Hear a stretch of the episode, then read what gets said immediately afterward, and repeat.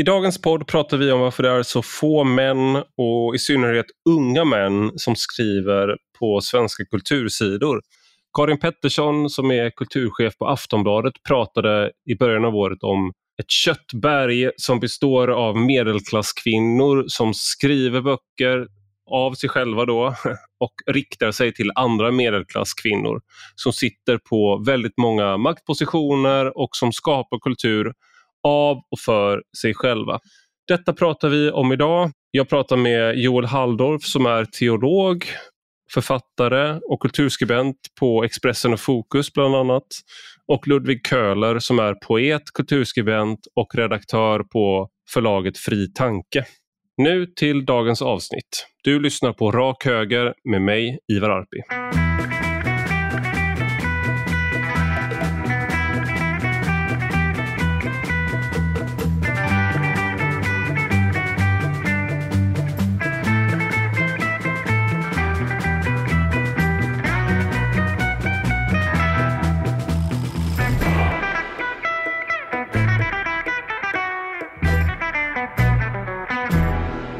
Välkomna Ludvig Köhler och Joel Halldorf till Rak Höger. Tack Ivar. Tack. Idag så samlas vi här, eh, vi tre. Nej, men idag så tänkte jag att vi skulle prata om den här debatten som har pågått om män i kulturen och framförallt då män, varför det är så få unga män som skriver på kultursidorna. Och Jag tänkte att jag skulle börja med dig Joel. Eh, för du skrev för ett tag sedan om det här, för det här är en debatt som har pågått ett litet tag egentligen. Mm. Och då utgick du från Aftonbladets kulturchef Karin Pettersson som i början av året började prata om att det kvinnliga köttberget, eh, och det är alltså hennes ord, inte ditt eller mitt. Nej, precis. Jag skulle aldrig använda sådana ord. Nej, men... precis. Men det är ett bra ord. Eh, Jag har använt det ordet i min text jag skrev. Eh, Men då, det är motsvarigheten till jätteproppen Orvar, eh, Mm. som är då, eh, finns i kulturen, där liksom, medelklassens kvinnor som pratar till varandra, de skapar litteratur som av sig själva, där de riktar sig till varandra och sen så recenseras de av kvinnor ur samma klass och så, så blir det liksom som en rundgång där av medelklassens kvinnor som pratar till varandra. Och det är äldre, eh, halvgamla och unga kvinnor Ja, eh, som gör det här. Eh, men då eh, männen är frånvarande. Va och varför är de det då? Mm. Ja men precis, det där är ju, jag, för mig blev, gick det här upp väldigt tydligt när, jag, när Jordan B. Peterson som är Sverigeaktuell eh, dök upp 2018 tror jag det var. Och massa kontroverser kring det. Och då var jag så otroligt fascinerad över eh, hans attraktion på eh, unga män.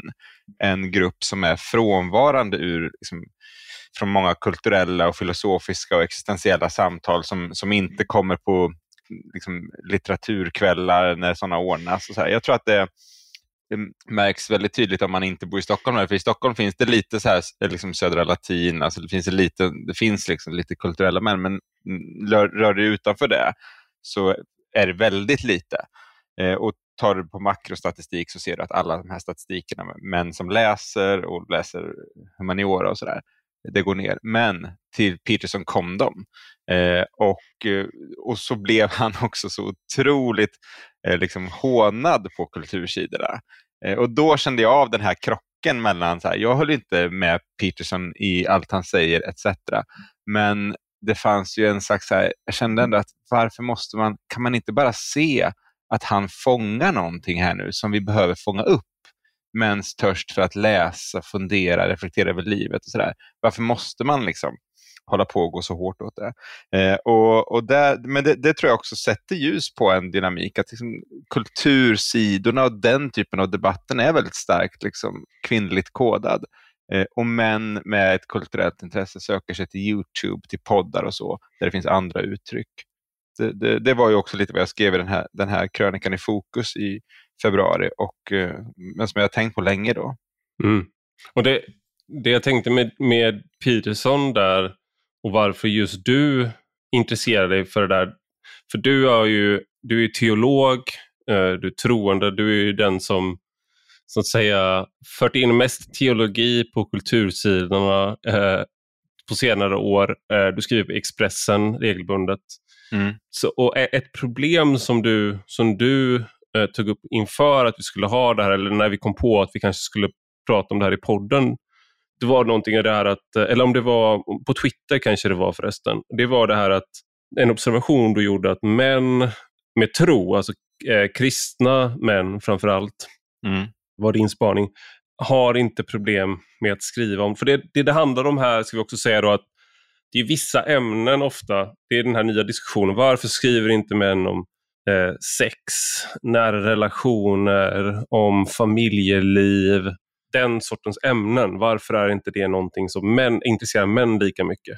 Mm. Eh, och då så gjorde du reflektionen att det finns en kategori män som det intresserar.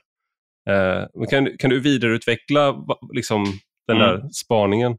Nej men precis, men de debatter som togs upp, så här, graviditet, föräldraskap, sex, eh, kvinnligt åldrande. Eh, varför skriver inga män i den här debatten? Och då tänkte jag, liksom, som man ju tänker lite, eh, ja, jag har, jag, har faktiskt, jag har faktiskt skrivit i alla de debatterna.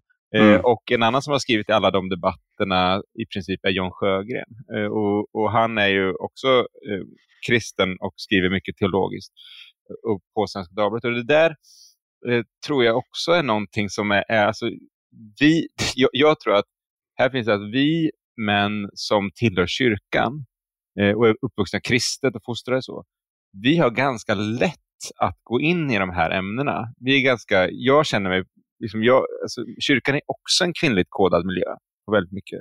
Det kan vi prata mer om sen. Så jag känner att när de här diskussionerna kommer upp då är det inga problem för mig att gå in i dem. För jag har pratat med såna här, om sådana här saker med liksom mina liksom tonårsvänner sen vi var små. Vi har suttit i, i diskussioner och debatter. och så här. Jag, jag känner igen mig. att Jag tycker jag går inte in så jättepersonligt i de här frågorna. Att så här, Jag har varit med om det här och vi drabbas av det här eller det här hände mig och, och därför funderar jag så här kring den frågan. Eh, så, så, för det är ju någonting som ofta ligger i liksom, kultursidan, att man ska vara personlig. Jag är inte så bekväm att vara personlig, utan jag Mm. vill gärna vara lite så här filosofisk eller ha, ha läst någon bok eller, eller något sånt Mm. där. Eh, men jag har inget problem med ämnena, utan jag är tvärtom ganska både intresserad och eh, tycker att det är spännande att diskutera de ämnena. Så där tror jag också det finns någonting. Jag, jag, tror att, jag tror att kristna män i vissa avseenden rör sig bekvämare i den kvinnligt kodade kultursidesvärlden. Varför då? Ja, men för att vi är, vi är vana att röra oss i en kvinnligt kodad miljö.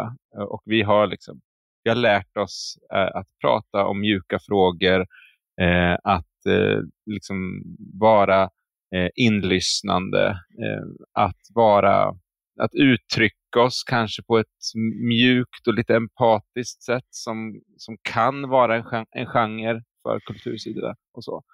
Eh, vi har inte lärt oss. Jag är inte bekväm på Instagram. Jag är inte, jag är inte så här, du vet som de här unga tjejerna som kommer fram och som är så här eh, roliga att följa på Instagram för de är fyndiga och man skrattar och de är smarta och de är lagom personliga och distanserade. Och de, ja, sån är, det, det, den, är, den är helt liksom nollad. Jag har sett dig lägga upp TikTok-danser på, på, i sociala medier som du Ja, gör med dina barn. Så du är, inte dot- helt, du är inte helt liksom, eh, du försöker vara en influencer.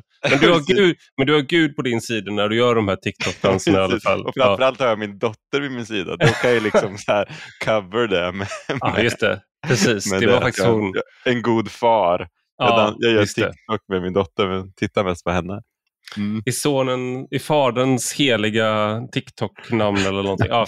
Men eh, en, en sak som Hänger du är med då... på resonemanget? Eller liksom... Ja, men jag, Ja. Jag, jag, tror att det finns en aspekt till i det och det är att när du ska erkänna, eh, för att kunna liksom träda in i den kristna tron så måste du er, erkänna din felbarhet, Mm. din sårbarhet Svaghet. eh, och svaghet. Det är Yes. liksom ingången i kristna tron Mm. och det är ganska omanligt. Mm. Precis. Det är motsatsen till det, man, alltså det här, eh, vad ska man säga, det här är väldigt förenklande, men det här eh, att du ska vara kapabel, du ska inte vara ett offer, du ska, du ska, kunna vara, du ska klara allt eh, mm. och du ska inte bryta ihop. Så det, det, vad ska man säga, det, det, det står, finns en spänning mellan den maskuliniteten, eh, mm. den världsliga maskuliniteten skulle man kunna kalla det då, mm. eh, och eh, kyrkans människo, eller, eller den kristna trons, vad den kräver av en människa. Mm. Eh, för att du ska kunna närma dig Gud. Och då i den där konflikten där så är det kanske också svårare för, både för män att närma sig den kristna tron mm. och det bidrar till att det är fler kvinnor som går i kyrkan. och sådär. Men det är också de männen som är kristna och troende har kanske lättare då att anamma den, eh, ett visst sätt att prata på och vissa ämnen mm. Eh, för att man har vant sig vid det i, i tron. Liksom. Och, och, det är de där koderna som premieras på kultursidor. Inte att du är liksom en cool och stark och eh, tuff. De, den typen av eh, texter är inte, hör inte hemma där riktigt. Nej, vi borde liksom till vårt liksom så här, uttryck så borde vi vara så här, liksom feministernas favoriter, men det är ju inte så för att de, är, de misstänker att vi har en agenda där vi vill förbjuda massa saker och, och få mm. tillbaka kvinnan till köket. Jättemjuk, jättemjuk men också vill förbjuda abort. Ja, eh, precis. Uh, ja, så här, men, väldigt, men här... förbjuda, förbjuda abort men med empati. Men, men med ett leende på läpparna. Ja, precis. Ja, precis med ett varmt leende på läpparna. Precis.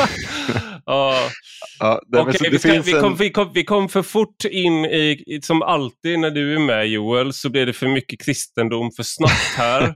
Men jag tänkte vi ska gå tillbaka till kulturen. För Ludvig, du skrev en text då som hamnar där du beskriver egentligen hur, alla, för jag har ju deltagit i den här debatten, Joel deltar i den här debatten, varför är männen inte med i kulturen och sådär.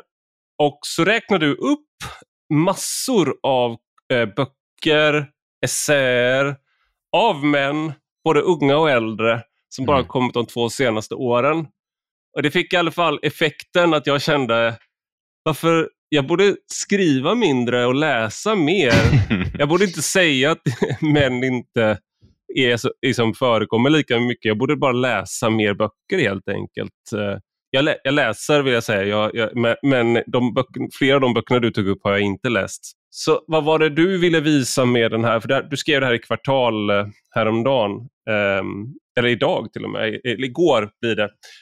Vad var det du ville visa med den här eh, artikeln?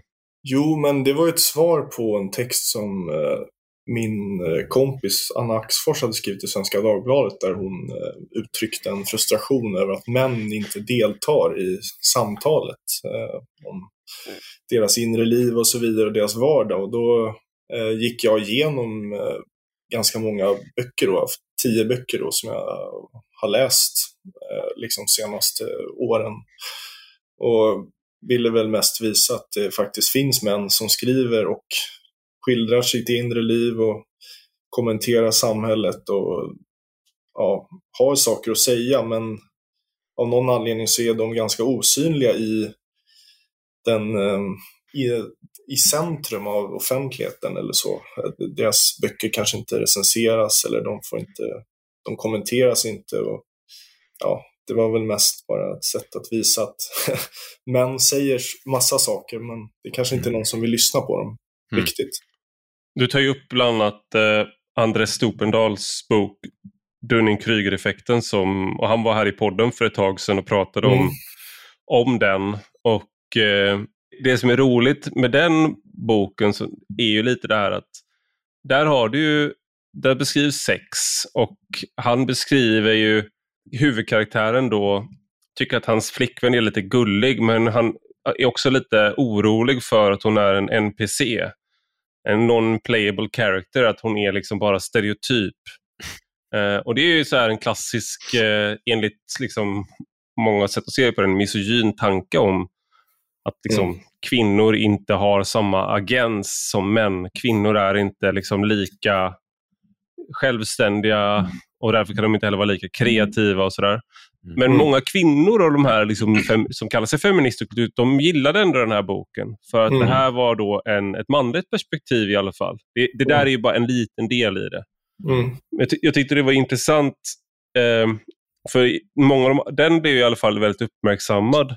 Mm. Eh, men de andra, många av de andra böckerna har inte blivit särskilt uppmärksammade.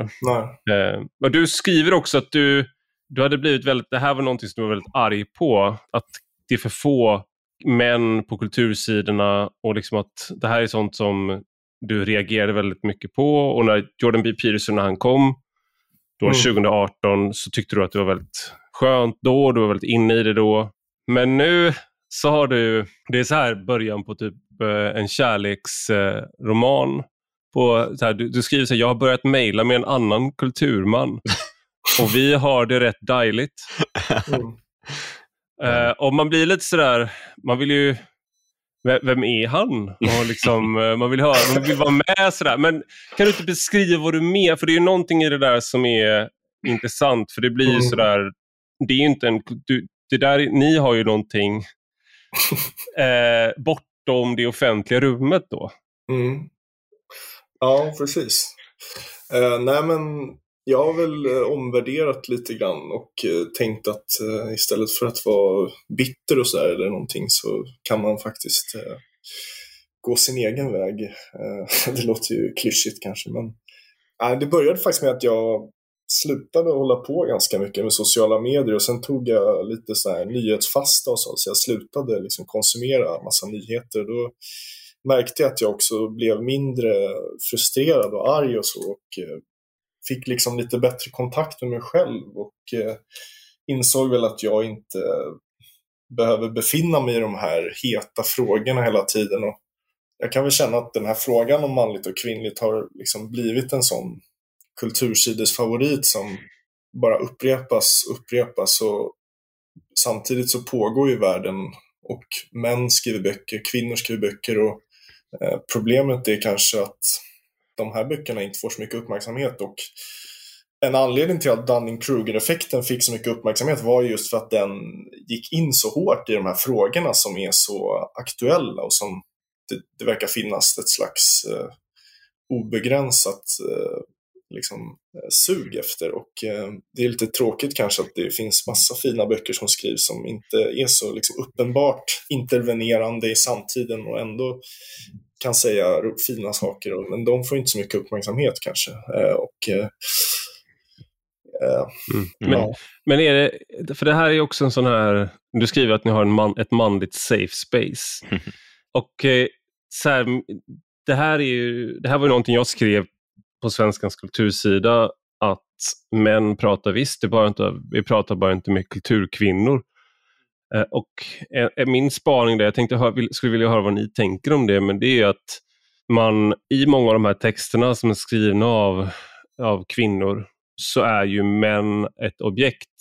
Antingen så är man eh, en ond kraft eh, som ett patriarkat eller så är man en svart låda som är vagt hotfull men man är också, folk, man är också nyfiken på vad som finns där.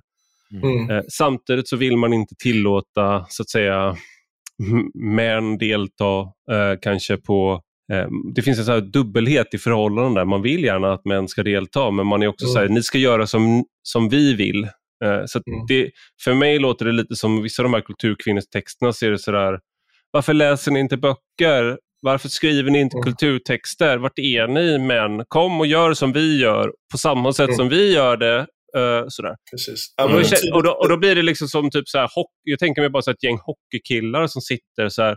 Vad fan är brudarna liksom? Det är väl bara att spela hockey. Det är bara att göra som vi gör. Kom och spela hockey, var lika hockeyintresserade så kan ni ju vara med. Liksom. Precis. Mm. Det finns ju en del män som existerar i offentligheten och de kan jag ibland tänka har anpassat sig efter det rådande klimatet. Det kanske gäller kvinnor också, men ett ganska roligt exempel är Ulf Lundell som har fört en ganska hård kamp mot offentligheten under större delen av sitt författarskap. Men nu på ålderns höst har blivit på något sätt accepterad och hyllad. Och det kan jag tänka är för att han har blivit så gaggig och egentligen inte säger någonting farligt. Och då blir han liksom inbjuden. Mm. Eh, och lite så är det ju med det finns fler exempel på det, men GV kanske också är ett exempel på det egentligen, Leif GW Persson. Mm. Eh, men att det finns en sån utveckling där man ser att så här, äldre män som upphör att säga eh, liksom substantiella saker, de eh, blir på något sätt, eh, de, de är liksom pacificerade och då, då, får de, eh, då kan de hylla så mycket som helst. Alltså det finns inget ofarligare än liksom en ny T.E. bok av Ulf Lundell. Mm. Jag, jag tänker att det finns en, en, alltså, det finns ju män i offentligheten som, alltså, man, eller så här, man kan träda fram som så här, en man kan träda fram som forskare eller, eller, eller eh, kultur, skriva utifrån kulturell bildning eller sådana saker i offentligheten. Men jag drar mig ju väl, jag, jag, jag skulle inte eh, liksom träda fram så här, det här är mina tankar och reflektioner som man och utifrån en manlig erfarenhet och så. Dels för att jag tror att de sakerna hos mig personligen är ganska, det är ganska obearbetat, jag, jag relaterar inte så starkt till det språket. Men det är också en så stark, liksom, damn if you do, damn if you don't. Alltså det går inte att göra rätt riktigt. Jag tror det var också lite det du är inne på, Ivar, alltså det blir så här, ja men jag kommer ihåg när för ett och ett halvt år sedan så, här, så skrev Lilla Pank i Aftonbladet så här, Åh, nu kommer Expressens alla duktiga pojkar. Eh, minns ni den här texten? Mm. den, var, ja.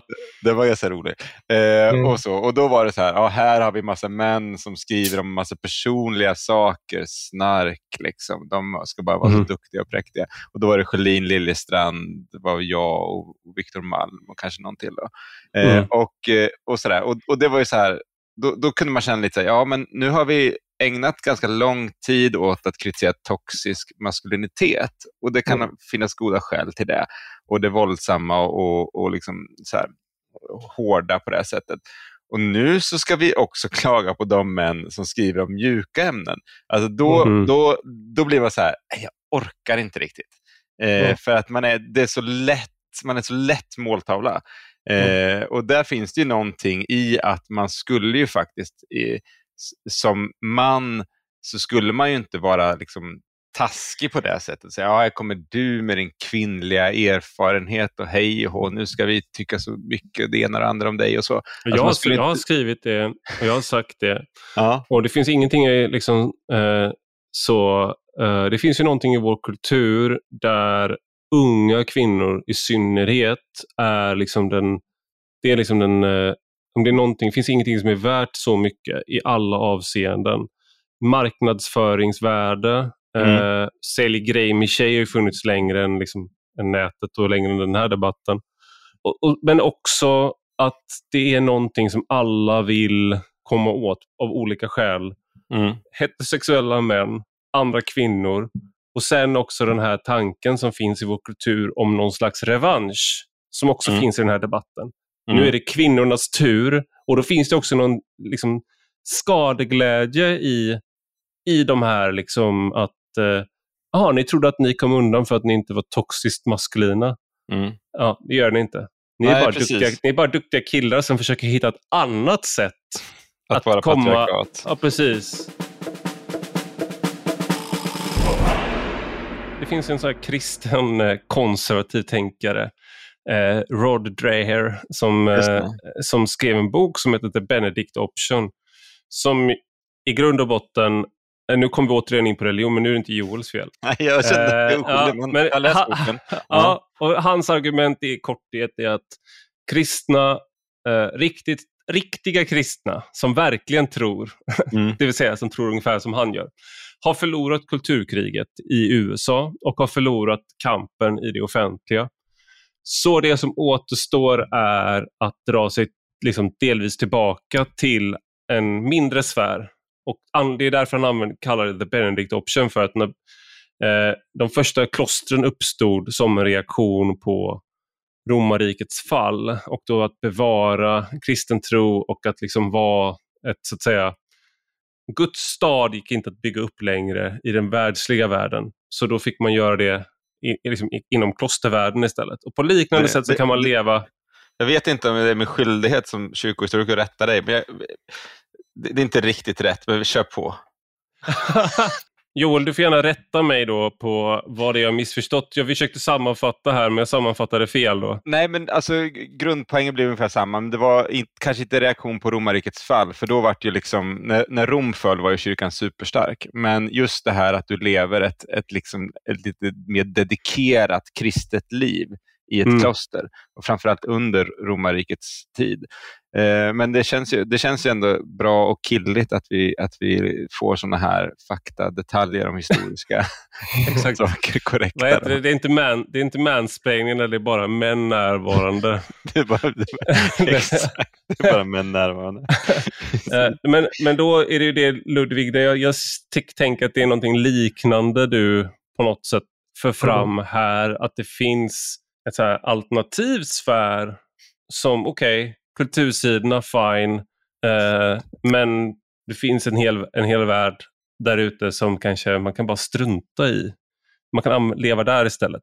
Ja, det är också ett konservativt ideal kan jag tänka. Eller i brist på bättre ord så är ju det liksom att man stänger av eh, omvärlden och eh, satsar på sig själv. Det är, det är väl det man eh, kan sammanfatta det som. Och eh, att äh, man inser, man, man når någon sorts punkt där man förstår att det alltid kommer vara massa problem och tjafs i världen. Och det, vi kommer alltid leva i en brytningstid och hej och hå. Och eh, till sist så kan man bara liksom försöka och göra det bästa av situationen. Och eh, med det sagt så vet jag inte om situationen är så bedrövlig som jag tänkte att den var för ett tag sedan. Alltså det, vi lever också i en kultur som är så panikslagen kring allting och eh, man, man liksom eh, matas med ångest på alla sätt. Alltså, mm. Och eh, det tror jag är fel. Jag tror att det är en eh, återvändsgränd mentalt och eh, själs, själsligt. Och, eh, alltså jag, jag, kan se att den, den, här konflikten också som handlar om män och kvinnor, det är liksom en sån kulturkrigs eh, skyttegravssituation som också bara leder till ett nollsummespel liksom, där man börjar, ja, alltså man till slut hamnar i återvändsgränd och eh, mm. jag, jag, kan väl själv känna liksom att så här, ja, man kan, man kan ägna mycket tid åt att fundera på de här sakerna men man når kanske också en punkt där man förstår att eh, vissa saker kanske inte går att lösa helt enkelt. Och eh, Ja, alltså, men jag, jag, jag kan tycka att det finns vissa saker som är på ett sätt lite mindre viktiga i den här frågan. Det är liksom exakt liksom manlig representation på kultursidorna. Mm. Eh, men det som är mer viktigt, det är väl, det, det, som jag tycker, det, det är väl liksom eh, alltså vad unga män gör med sin tid och unga mäns ambitioner att liksom, mm. bilda sig och fördjupa sig, att läsa och sådär. Mm. Eh, och oron när det går ner. Eh, och, och, om, jag, om vi kopplar tillbaka till det här Peterson-grejen, alltså en sak som man märkte då, det var att jag hade kontakt med en del, en del mödrar som själva var så här liberala eller till och med woke och så. Eh, och, eh, men hade tonårssöner och såg liksom vilken, vilken otroligt positiv inverkan Peterson hade på deras mm. söner. Mm. Det, och det, här, det är nästan någon slags, man skulle behöva ett motsvarande ord för liksom, i det allmänna myntade pappafeminism. För den här liksom, eh, lib-moms som blir tacksamma till Peterson och, och någonstans inser att liksom, det här är precis vad min son behöver. Nu reser han på sig från sin liksom, gaming och porrsurfing och, och allt sånt där och han börjar ta tag i saker och ting. Precis. Eh, och, det, för, och det var ju rösten ja. finns ju inte heller i svensk offentlighet. Nej, nej de, de uh, hade ju ett safe space genom att liksom mejla eller liksom ringa sådana som mig. Alltså de, de, det var väl några som kanske liksom antydde något liknande, så här, men, men, men, och det var väl för att man inte vill hänga ut sina barn, så det är liksom full respekt för det. Men, men, men det var ändå en intressant liksom sak i att de såg att det, var, att det fanns liksom ett, ett intresse här som kunde väckas, men det kunde kanske inte väckas eh, liksom, via hur, hur liksom sociolekten är på, på kultursidorna, utan det behövdes ett annat tilltal. En, ett undantag här är en kulturskribent på DN Kultur, eh, Vesna Prekopic, tror mm. jag man uttalar hennes namn. Hon var och såg Jordan Peterson och hon är, förmår det här som man eh, gärna tänker att man själv gör. Att ha två tankar i huvudet samtidigt och det var väl att hon tyckte att vissa delar av hans budskap är positivt, andra saker tycker hon är liksom, eh, inte, inte särskilt upplyftande eller sådär. Precis. Men det finns en berättelse som jag tror de här anledningen till att de här killarna eh, kanske lyfter sig då i samband med Peterson. Mm. Det finns ett, ett budskap i samhället där det, det som jag tror många kanske som är ännu yngre, jag fyller 40 om ett tag i år, så jag är inte så ung längre, men att killar har haft sin tid och Mm. nu är det dags för en ny berättelse. Eh, och då att det här med att man har vissa sanningar som lever kvar från en tidigare period. Eh, att till exempel killar tar väldigt mycket utrymme, killar pratar hela tiden, killar tror att det de har att säga är så viktigt. Det manliga geniet som inte är något geni, män som breder ut sig, män som mansplainar, manspreadar, allt det där. Den här berättelsen är så väldigt irrelevant för, för liksom tonåringar och, och, och i liksom 20-something folk, i alla fall utifrån, alltså, där verkar inte heller tjejerna riktigt känna igen sig i liksom, eh, den bilden av deras jämnåriga. Alltså, Såklart finns det dåliga äpplen överallt och så vidare, men ändå, ändå som generell sak. Och då blir det en så väldigt konstig sak mot de här männen att liksom säga att att de ska liksom få klä skott för sina fäders synder på något sätt. Det tycker inte jag är riktigt fair. Man kan inte säga, det är liksom, de, de måste få, de kan, man kan inte säga så här, ni har haft det så bra i massa generationer, det vill säga era fäder och farfäder har haft så bra, så nu får ni. Alltså det blir, den logiken, det finns någonting arvsyndsmässigt i det som jag inte riktigt gillar. Men har de haft det så bra? Ja, det är väl, det är väl nästa fråga. Men, eh, men, men om man ändå liksom eh, om man ändå konstaterar att den berättelsen, ja, men jag, tror, jag tror att den, den, och det är väl det, därför man inte ser att den liksom lyfts jättestarkt liksom, av, av unga kvinnliga skribenter heller. De identifierar sig inte så starkt med den, liksom, den feministiska berättelsen, är, min, är mitt intryck.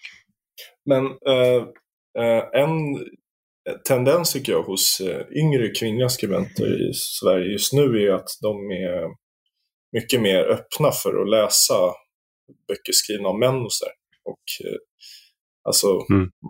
det är ju liksom, ja, Knausgård är ju till exempel väldigt stor. Han är ju den stora författaren i vår tid fortfarande, bara för att ta ett exempel. Och, alltså, där har, har ändå hänt någonting tycker jag.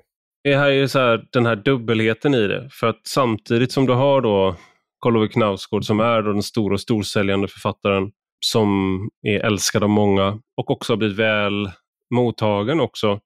Så när han kom till Biskops Arnö för att föreläsa så blev han ju väldigt ljumt mottagen och det blev ju liksom eh, de här institutionerna där man sitter på något sätt eh, som ger tillträde till, till så att säga finrummen och kultursidor och författarskap och liknande.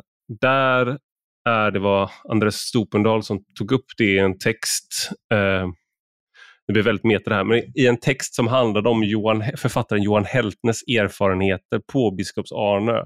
Där Johan Heltne eh, skrev Sympati för djävulen, eh, heter den boken, och då beskriver han när han hade tagit upp liksom, embryot till den boken som kretsar kring en våldtäkt som huvudpersonen kan, eh, kan ha gjort, men man vet inte som läsare och hur Mm. det där provocerade de andra, Mm. framförallt kvinnorna, eftersom det var mest kvinnor där och de kvinnliga lärarna.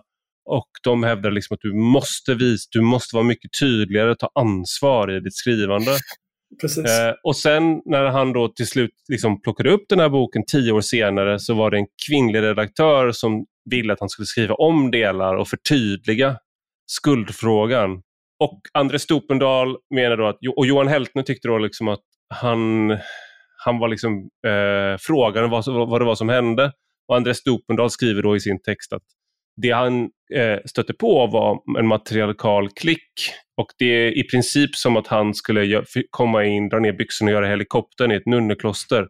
Det är vissa saker du inte gör i de här Precis. miljöerna. Eh, och vissa tankar du inte luftar. Mm.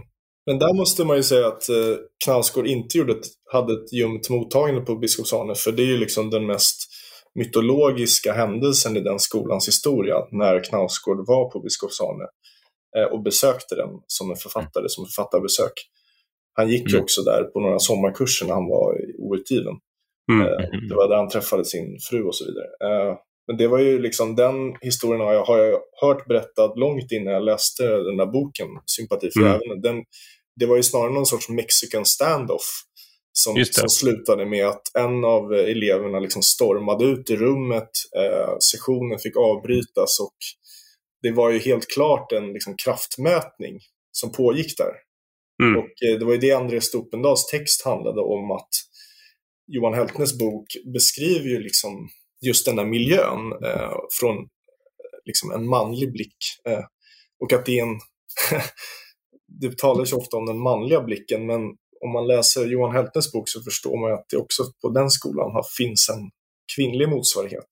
Mm. Och att han, han eh, betraktades ju väldigt mycket som en snubbe liksom. Och han, Mm.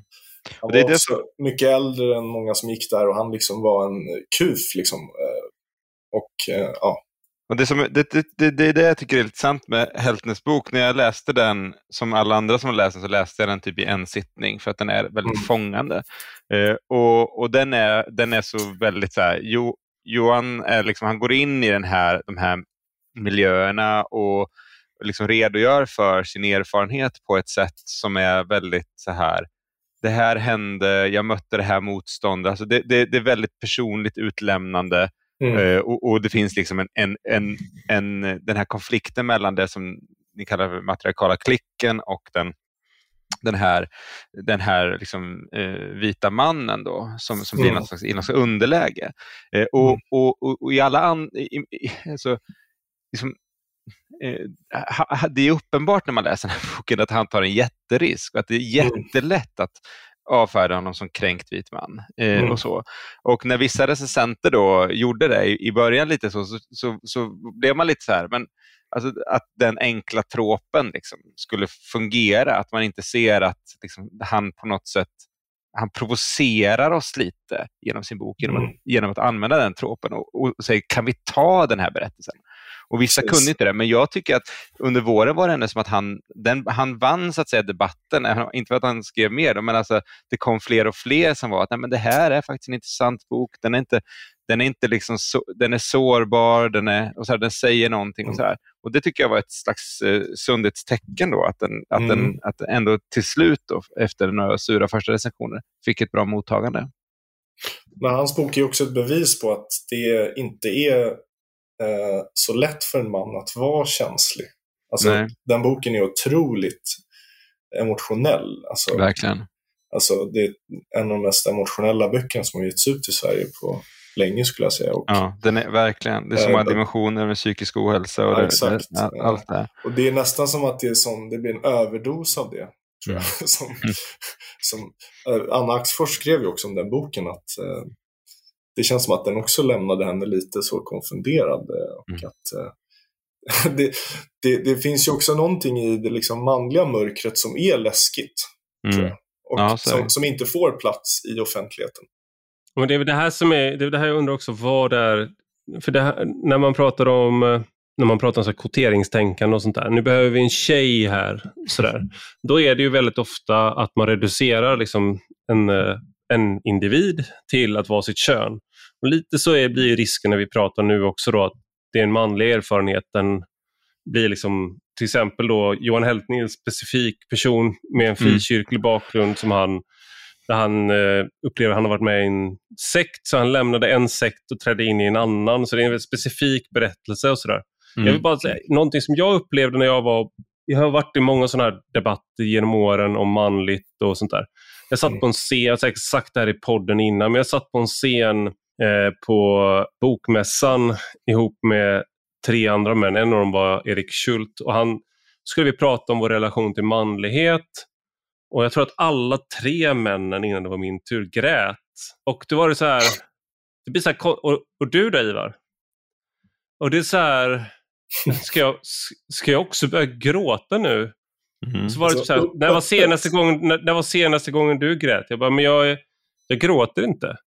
Jag är Mm. inte, jag, det, är inte, det är inte någonting jag har ett behov av. Det sker väl någon gång, liksom, kanske sker, men alltså, generellt sett så är inte det så jag uttrycker mina känslor. Jag Eh, gråter när saker är fina i film.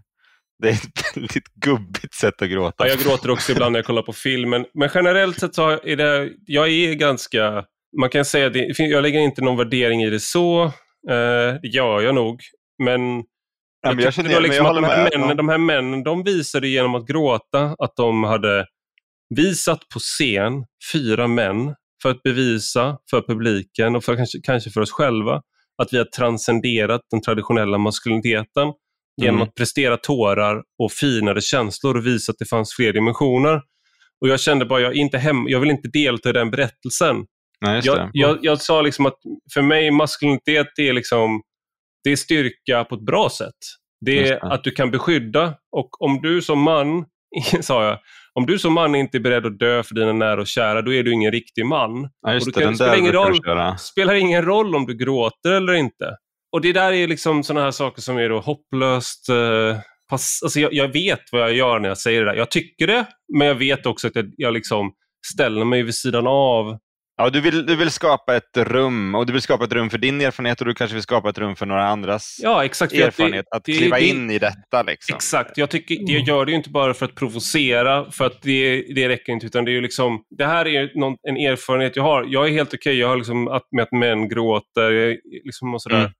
Men det finns också saker här som inte bara handlar om att vi ska bli mer som kvinnor eller att vi ska ha problem med massa manlighet. Mm. Eh, utan att det också är, det finns också bara en berättelse och erfarenheter som är, eh, kanske inte bara passar in i den här nya, liksom, fina berättelsen om de nya männen eh, och sådär. Nej, men jag, alltså, jag, jag, jag är ju inte så mycket för våld och sådana saker. Eh, och, och de typerna av liksom, styrke... Jag, liksom, pacif, jag brukar kalla mig pacifist och så. Mm. Eh, och, eh, och, och de styrkedemonstrationerna eh, liksom är inte... Men jag, jag ser ju vad du gör. Och, det, men det jag tänker i relation till det här och också i Jag vill relation bara till... säga, det här har inte med våld eller muskler eller sådär att göra. Det jag sa men jag- nu. Nej, okej. Men alltså, men se om du kan följa med på den här tanketråden i alla fall. Alltså, jag tänker att så här, ett, ett, skäl till att Jordan B. Peterson tilltalar män är att liksom, han är en klassisk dygdetiker. Eh, och dygdetik är, är manligt. Det, det är ett liksom, manligt Vad är dygdetik då Dygde- för alla som inte har läst? Eh, Ja, precis. Dygdetik är ju så här, det, det, man brukar säga Aristoteles är någon slags eh, grundfigur och idén är att liksom, målet med ett gott liv är att utveckla vissa dygder som har mod, mod rättvisa, rättrådighet, vishet, eh, gästfrihet, Mm. eh, olika sådana saker. Och du, och du utvecklar de här dygderna genom, att, att, liksom, genom handlingar. Eh, Mm. och genom att handla enligt de här mönstren, och följa vissa, kan vara praktiker, det kan vara ritualer, det kan vara sedvänjor eh, och sådana saker. Och, och du gör det hela tiden relationellt i relation till dina vänner, din omgivning. Så det är, liksom, det är inte så introspektivt, det är inte så emotionellt, utan det är, det är utåtriktat, det är konkret, det är hands-on och så. Eh, och här, det här tror jag är liksom så här, manligt kodat på något sätt. Och det tror jag är skälet till, det tror jag är ett av de djupare skälen till att många män attraheras av Peterson. De, säger, ja, de får, det här ska de göra. Vad, Mm. vad, vad, vad är svaret på meningsfrågan? Hur, blir jag, hur lever jag ett gott liv? Ja, men gör så här. Eh, Mm. Det, är inte liksom, det är inte det introspektiva, det som du ställer utanför i det där samtalet, Ivar. Det mer, mer känslomässiga, det introspektiva, jag känner så här och jag ska hitta mig själv och sådana saker. Det är inte den resan, utan det är mer liksom göra. Mm. Eh, och, och där kan jag känna igen mig också väldigt mycket i att jag, jag tycker att, liksom, att jag själv är ganska ointressant. Jag är, är inte så intresserad av frågan vem jag är eh, och, och sådana saker. Men jag är väldigt intresserad av hur jag är en bra pappa, hur jag är en bra man, hur jag är en bra vän. Eh, alla de, de, sakerna, där vill jag gärna ha liksom vägledning och hjälp och så. Eh, och eh, ja, och, och så, så ja, jag ser liksom, jag skulle liksom inte spetsa till det riktigt, riktigt så mycket som du gör, men jag, jag, jag förstår liksom impulsen på något sätt ändå. Det var ju också en, en, en sån där sak som, en, vi hade en präst med i, i det här samtalet. Mm. Som avslutade allting med att säga till hela publiken att du duger som du är. Varje Mm. människa duger som han är. Och då avbröt jag honom och sa att det är fel. Ni är alla syndare. Ni är alla felbara. Och ni är mycket sämre än vad ni tror många gånger. Ta med er det istället. Ni duger inte alls som ni är. Just det. Börja Eh, bygg, dygder. Ja, men, Mm. Och det blir den här, för mig är det där liksom, det kan vara ett, ett så här, apropå då att komma inklampande i ett kvinnligt sammanhang. Jag tycker då när hon Bianca Kronlöf eh, gjorde sin eh, SVT-dokumentär så var hon ju hos Sista måltiden, Mhm. eh, de här poddarna. Och då så Mm, tyckte jag har hon liksom att, ja. ja men då sa hon till dem, liksom, ah, varför kan inte ni sätta er i era tjejers knä? Och sådär, det är jätteskönt. Liksom. Och Mustafa Panshiri sa liksom, men eh, jag vill inte. Jag fattar inte varför jag ska behöva vilja det. Liksom. Jag har ingen lust. Mm. Eh, och det finns en sån grej där jag kan tycka att ett sätt att prata på, eh, om jag skulle säga så till mina killkompisar när man pratar om svåra saker, men du, du duger som du är.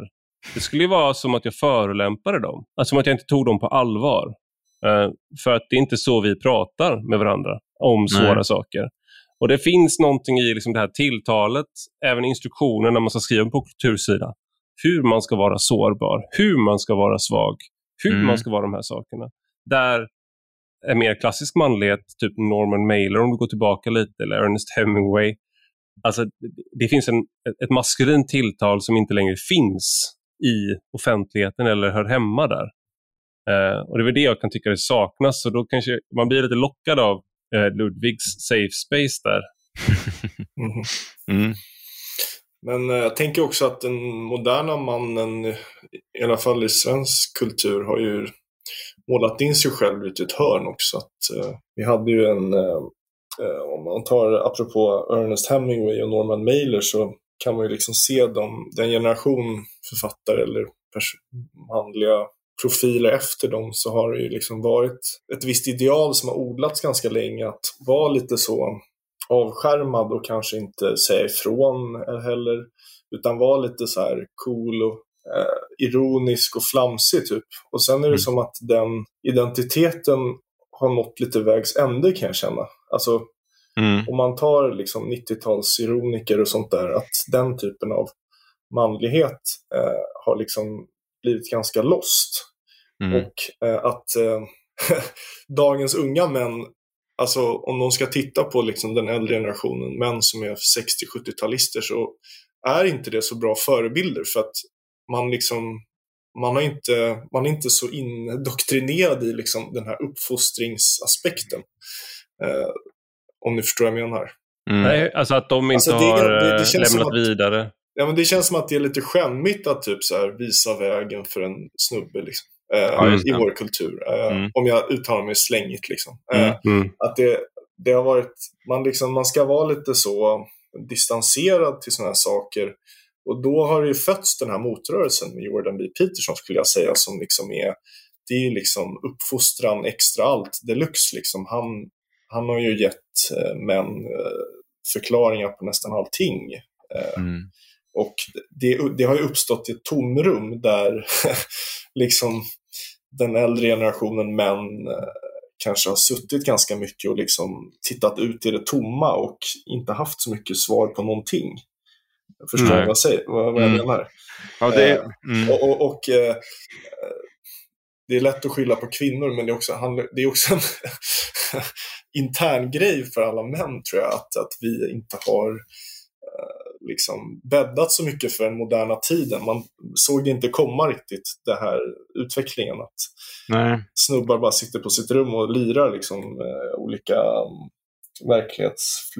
verklighetsflyktiga spel och eh, har inte så mycket riktning.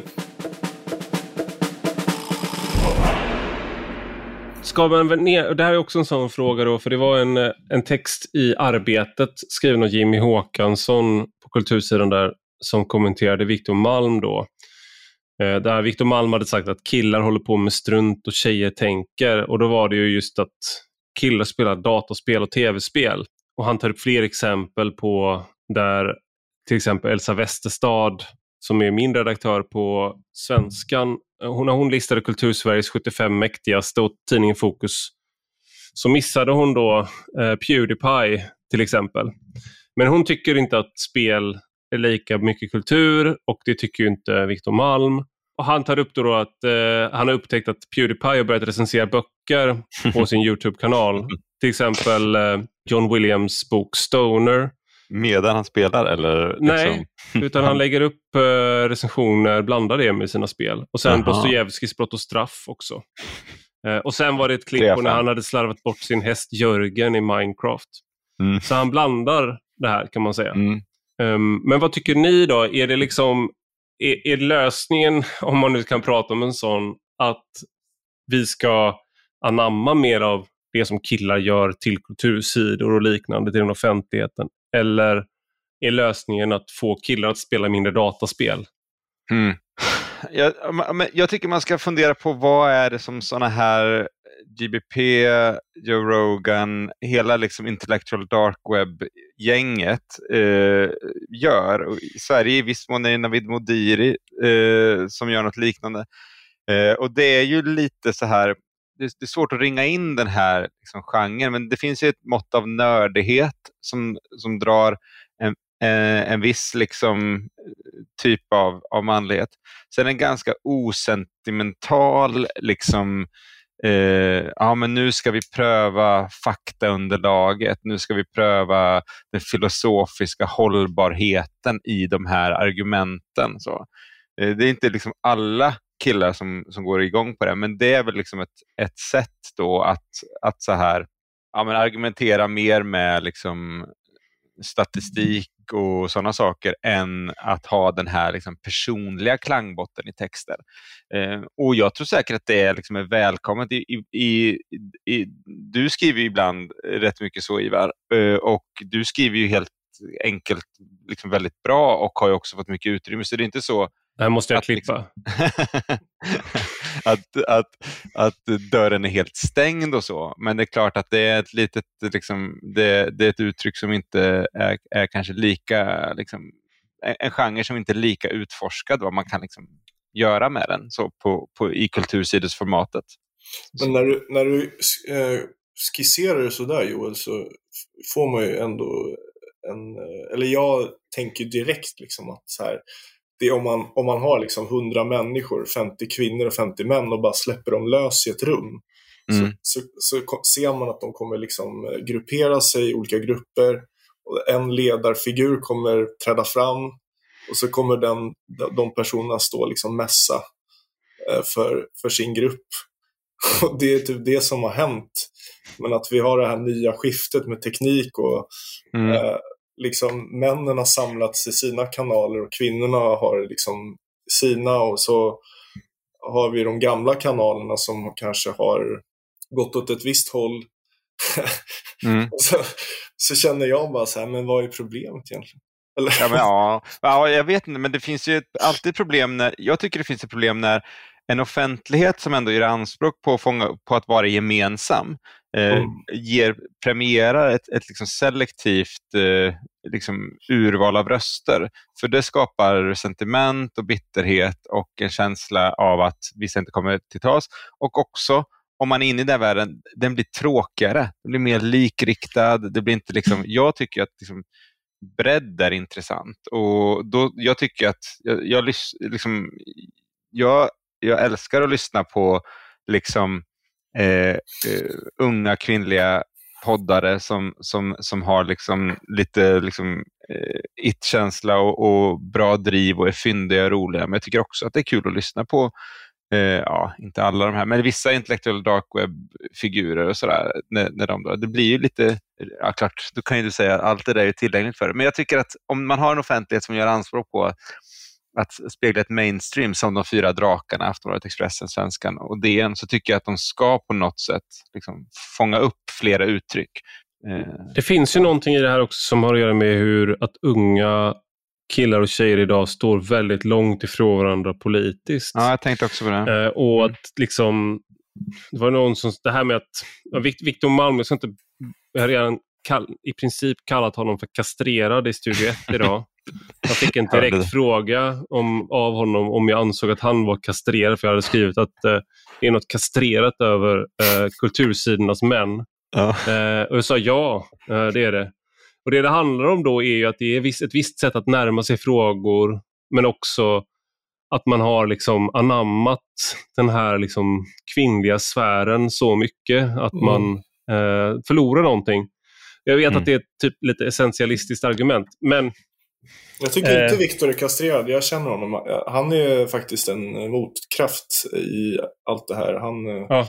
han är väldigt kunnig och eh, väldigt bestämd och eh, tror på det han kan. Och eh, han är faktiskt ett bra bevis på att kön faktiskt inte behöver spela så stor roll. Eh, och eh, eh, att man kan vara liksom passionerat intresserad av litteratur och kultur. Och, ja, att det faktiskt inte finns någon motsättning mellan att vara det och att vara en snubbe. Liksom, och han är intresserad av.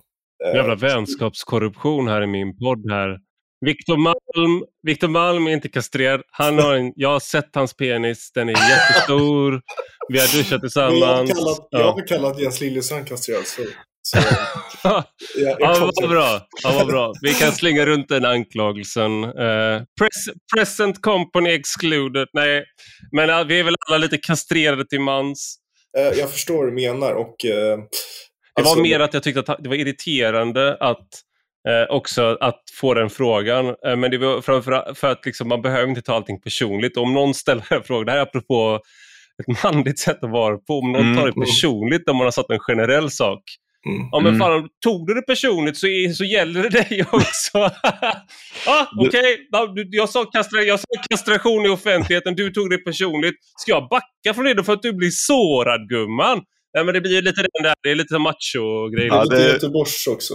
Det var en väldigt manlig stämning i samtalet med dig och Viktor. Jag hörde faktiskt det. Det var, det var hårt men hjärtligt. Ja, jag gillar ju Viktor. Jag tycker, jag, tycker bra om, jag, tycker, jag tycker också bra om honom. Eh, för, liksom, men alltså, jag irriterar mig på saker han skriver ibland. Men, men liksom, på det stora hela så tycker jag att han är, han är bättre än väldigt många andra eh, på kultursidorna. Men en sak han tog upp var det här hur man identifierar sig. Då tog han upp det här, den starkaste i ungdomsbarometern. Att killar identifierar sig som starkast som gamers. Det är liksom den vanligaste. Och tjejer som feminist. Mm. Eh, det, det, är precis, det och säger Ett problem där, är liksom som han gör där och ett fel han gör, ännu en sak då jag tycker han har fel, det är att feminist är inte en intellektuell, det är inte ett intellektuellt ställningstagande, lika lite som gamer är det. Det är liksom en, eh, det är en sticker du sätter på jackan. För att du har inte läst Simone de Beauvoir, du har inte läst de här sakerna, det är inte därför du blir feminist i vår kultur när jag växte upp så var jag um, um, bara umgåtts i princip med feminister under min uppväxt. Å ena sidan har du människor som är intellektuella, å andra sidan har du folk som bara flyter med. På samma sätt som du kan vara en del av en subkultur på något annat sätt. Men det finns ju någonting här, jag skrev en artikel för några år sedan som eh, var på temat könsgapet, alltså man håller män och kvinnor på att glida isär, som var, som var med lite de här frågorna i luften. Och då, då är det ändå så att en sak som man kan fundera på det är att här, män och kvinnor ska ju ändå på något sätt eh, eh, leva tillsammans och föra släktet vidare. Liksom. Det är någonting som ändå är en slags, någon slags uppgift. Eh, och som liksom i, i det heterosexuella förhållandet som, rätt, som majoriteten ändå liksom ägnar sig åt. Eh, och Då måste de ändå förstå varandra.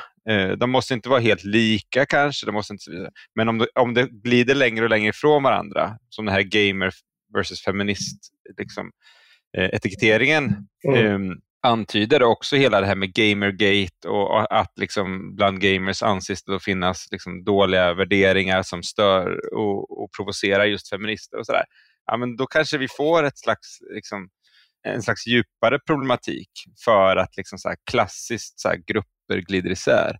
Naturligtvis inte alla, men naturligtvis inte alla kvinnor. Så. Men, men det kan ändå få vissa liksom, följdverkningar i, i samhället som, är, som ändå är bra av att undvika. Det är deppigt där tycker jag. Det är deppigt att det är så här.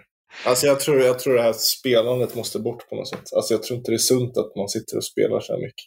Jag tror inte att det är, jag tror inte det är ett styrketecken för vår civilisation att unga män sitter och ägnar så mycket tid åt spelande faktiskt. Nej, jag är väl böjd att hålla med där.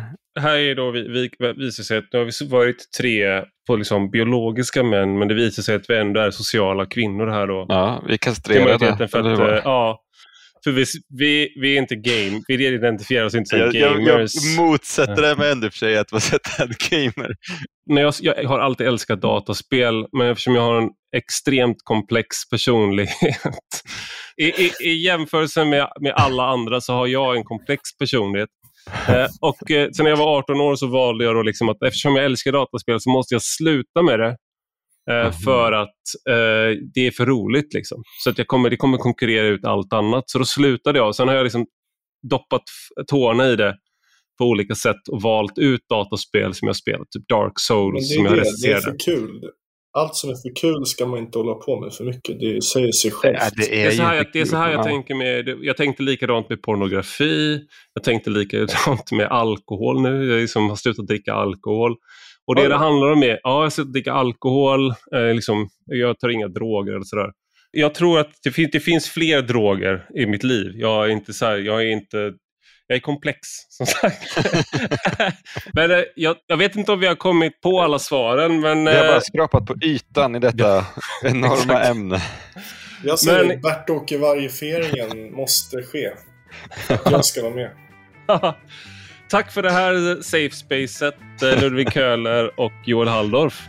Tack så mycket. Mm. Tack Ivar. Och stort tack till dig som har lyssnat. Gå gärna in och skriv en recension på Apple Podcasts eller i den app där du lyssnar på podden.